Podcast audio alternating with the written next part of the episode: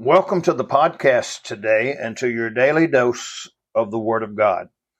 Today's big but in the Bible is found in the book of Romans, chapter number 12, verse 1 and 2. Listen to what it says I beseech you, therefore, brethren, by the mercies of God, that ye present your bodies a living sacrifice, holy, acceptable unto God, which is your reasonable service.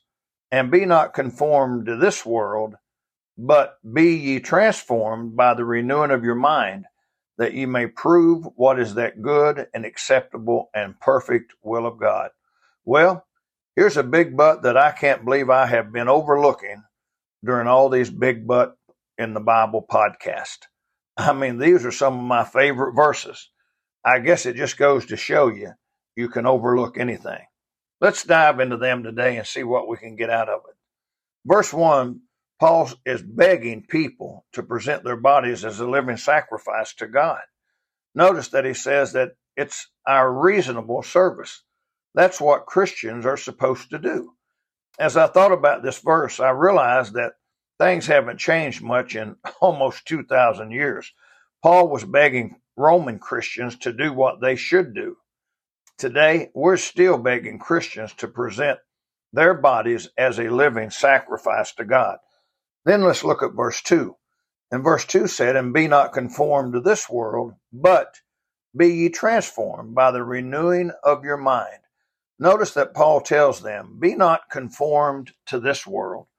Oh, how we need to hear and obey what Paul was saying today. Today, the world seeks to conform us to its standards. Thank God for the big but, though. But be ye transformed by the renewing of your mind. Christians are to be transformed, not conformed. We would see many of the problems in America, churches, and our homes clear up almost overnight if we would stop letting the world conform us to their ideas and ways and instead be transformed by the renewing of our mind. We can renew our mind and be transformed by the Word of God. Let me ask you a question. How much time do you spend reading and studying the Word of God? Honestly, when we think about all the time we give to other things in a week, our Bible reading is probably pretty low on the list. It's no wonder that we're being conformed to this world. We're spending more time doing worldly things than we are spiritual things.